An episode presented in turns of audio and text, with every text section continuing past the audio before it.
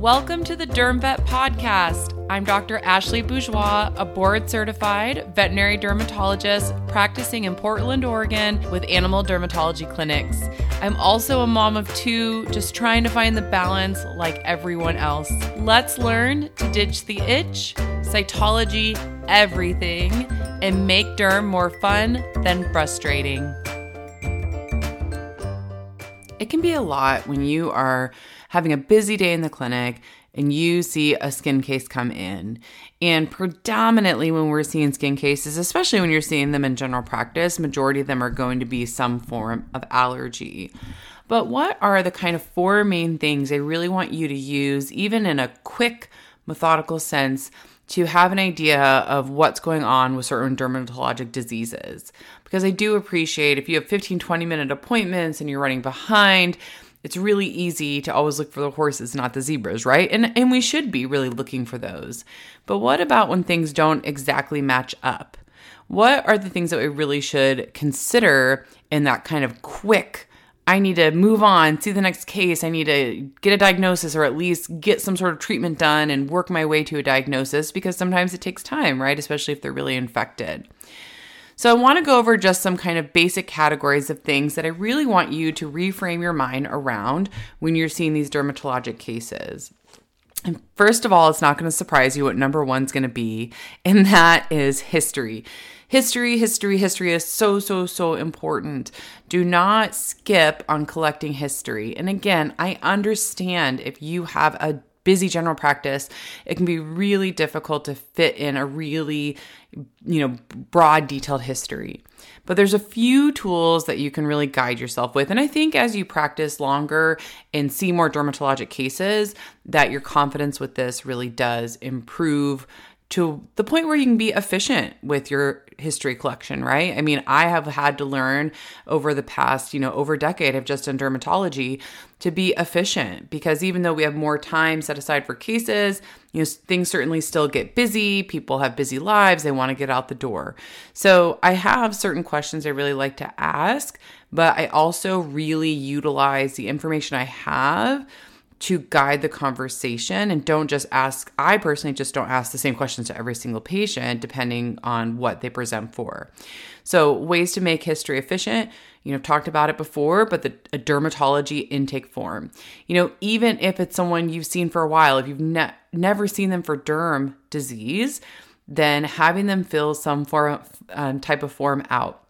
Because something that an owner takes a decent amount of time to fill out with what medications have been used, what's been helpful, where are the lesions, was it, have they had this issue before? Maybe they just didn't mention it to you. You know, do they show other signs, systemic signs? Do they show other dermatologic signs? All of that, if it's filled out on a form, you can breeze through so quickly because you're able to just, you know, that owner's taking the time to fill it out, but that information is just right there and accessible. So that can make it very, very nice from a time efficiency standpoint. And I'll use that information to guide my conversations. So, you know, our exams were getting referred to us, but we are always having them fill out a dermatology intake form so that we can kind of see the basic information but I'm also reviewing previous records in the pockets of time I have. So, whether that's right before the exam or if I have a lunch break and I've caught up on everything else, if we have previous records from the veterinarian, I'm going to look over that to see what medications have been used. Does it seem like it's been successful or not? You know, what has the owner had as a primary complaint for that pet before? Those are the types of things that we're really looking for. And we've actually really started utilizing our technicians, our, our CSRs, to sometimes look through that information and summarize it for us so that they have an idea of what's going on with the case, but then we have a quick snapshot of things that we can evaluate. But having that history is key. And when I'm talking to the owner, there are main things I really want to know about. You know, is this an acute thing that's happened? Has it happened before? Is it more of a chronic or chronically relapsing problem? Has the area of the body changed? Um, is it something that's just consistently they're having dermatologic signs for that maybe the owner didn't think it's a big deal? Like they present for an ear infection that's acute, but it, the owner kind of reports, oh, yeah, they do lick their paws. They've kind of always done that. Um, you know, is it something that's been a bilateral chronic otitis? Or is this an acute unilateral otitis, or maybe something else like a mass is present in that ear? What's the age of the pet? Um, just really basic things that I can really get a lot of the information from by looking at an intake form ahead of time, or at least having an idea from that intake form where I'm going to guide my conversation. So, history, as you know, is so important in dermatology. And, you know, 80% of the time we get a diagnosis just on a good history alone.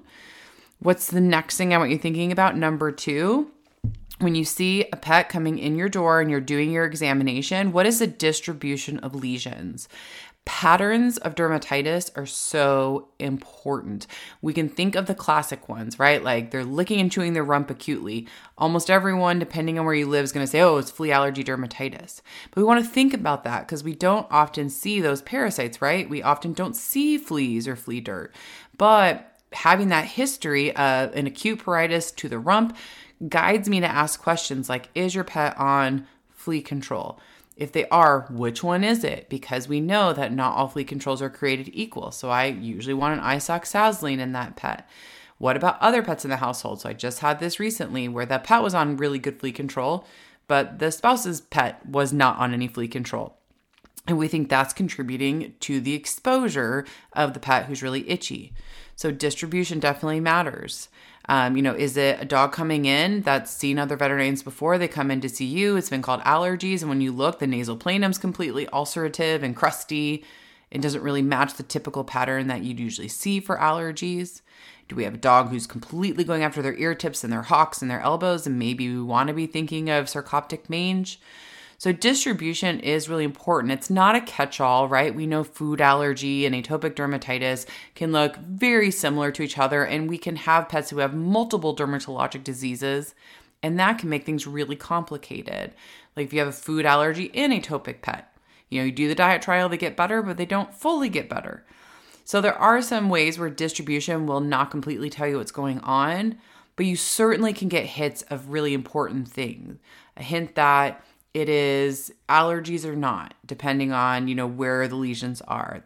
What type of allergy is present, you know, if they're going after their rump, a dog, flea allergy. If we have a cat and they're good ectoparasite control and they're really scratching towards their head and neck, that can be indicative of a food allergy. We know that there's studies that um, suggest that head and neck pruritus in an allergic cat is more often associated with an adverse food reaction.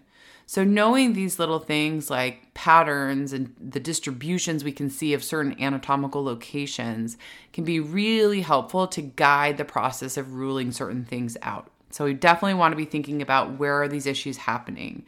Because if you have a flea allergic dog and you just throw them on Apoquel, they're probably not going to get that much better. We have to have them on control that primary cause, like putting them on good ectoparasite control so we want to make sure we're picking up on those common patterns and being really comfortable with those. The number three big thing I want you to think about type of lesion, right? So this is really important. We see a lot of crusting dermatoses because we see a lot of infection. But, you know, it's really different if I see a dog who's got crusts everywhere versus a dog that has a nodular dermatoses, where there's just like nodules all over the body that happened really quickly. Or do we have a really ulcerative dermatitis? Do we have an ulcerative dermatitis on the nasal planum, right? So now I'm putting together anatomical location with the type of disease I'm seeing. And you can get some pyodermas, especially like German Shepherds, certain breeds where they will get really ulcerative and draining. But sometimes it's not as common. And so we want to be thinking about, you know, are we seeing crusts? Are we seeing pustules? Are we seeing nodules? Are we seeing ulcers, erosions? Where are we seeing them? So now we're starting to put that all together, right? The history that we've talked to the owner about, where these lesions are on the body that might give us some hints of what type of allergy or whether we've got something totally different than an allergy happening, and then what types of lesions are there. You know, I've had dogs referred to me before for difficult allergies, like uncontrollable allergies, don't respond to the typical allergy medications. And then I see the dog and they have got plaques and huge nodules on their trunk. And it's something like epitheliotropic lymphoma, something, you know, very bizarre. We don't tend to see huge plaques and nodules, you know, unless there's a weird infection going on. We don't tend to see that from allergies. So just thinking deeper, like, okay, well, allergies on their own don't usually cause like nodules. They don't cause like weird ulcers on mucocutaneous membranes. It really shouldn't cause like oral lesions, going back to our kind of distribution, right? Like, unless they're traumatic or get a weird infection, they really shouldn't cause like lesions on the palate and on the mucous membranes. So that's where we want to start thinking when things don't quite match up with what we tend to see with allergy pets, especially since we do see so many allergy pets in the clinic. So, history, distribution of lesions on the body, the types of lesions that we're seeing, and then the fourth one, of course, is going to be moving on to utilizing our diagnostics. So, cytology, everything, as you know, as I say, cytology, everything. So, you have a dog come in with a weird ulcerative dermatitis on the trunk. Okay, this, could this be a weird, you know, autoimmune disease? Maybe.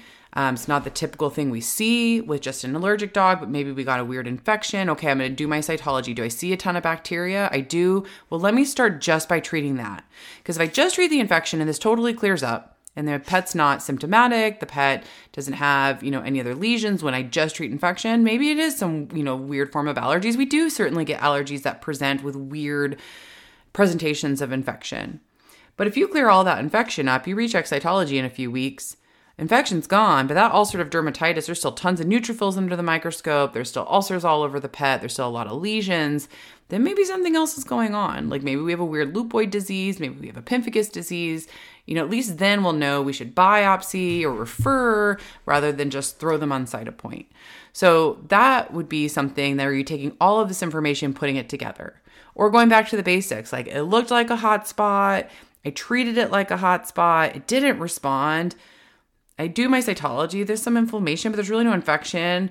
What would cause a focal lesion? Oh, let me go back to the basics. Maybe I should do a skin scraping because I've had that, you know, recently where it previously looked like a hot spot. It had been treated like a hot spot before referred to us, didn't get better.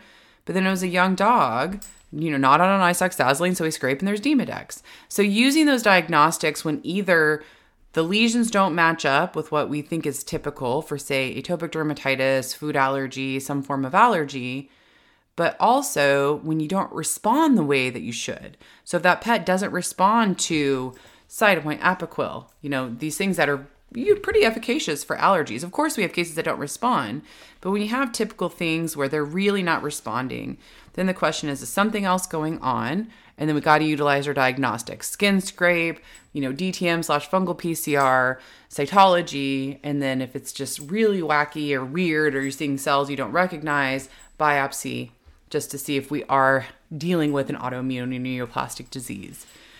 So these are the things that are kind of going through my head. And again, you can get to the point with practice where you get really efficient at this, you know, timely with it.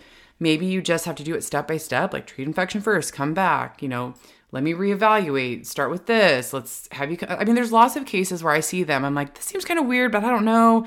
I'm not quite convinced yet. Oh, there's a lot of infection. We're just going to treat infection. When you come back, here's an estimate to biopsy. We may biopsy if the infection goes away and these lesions are still present. But if not, then we'll kind of dive a bit more into the history, you know, look at options.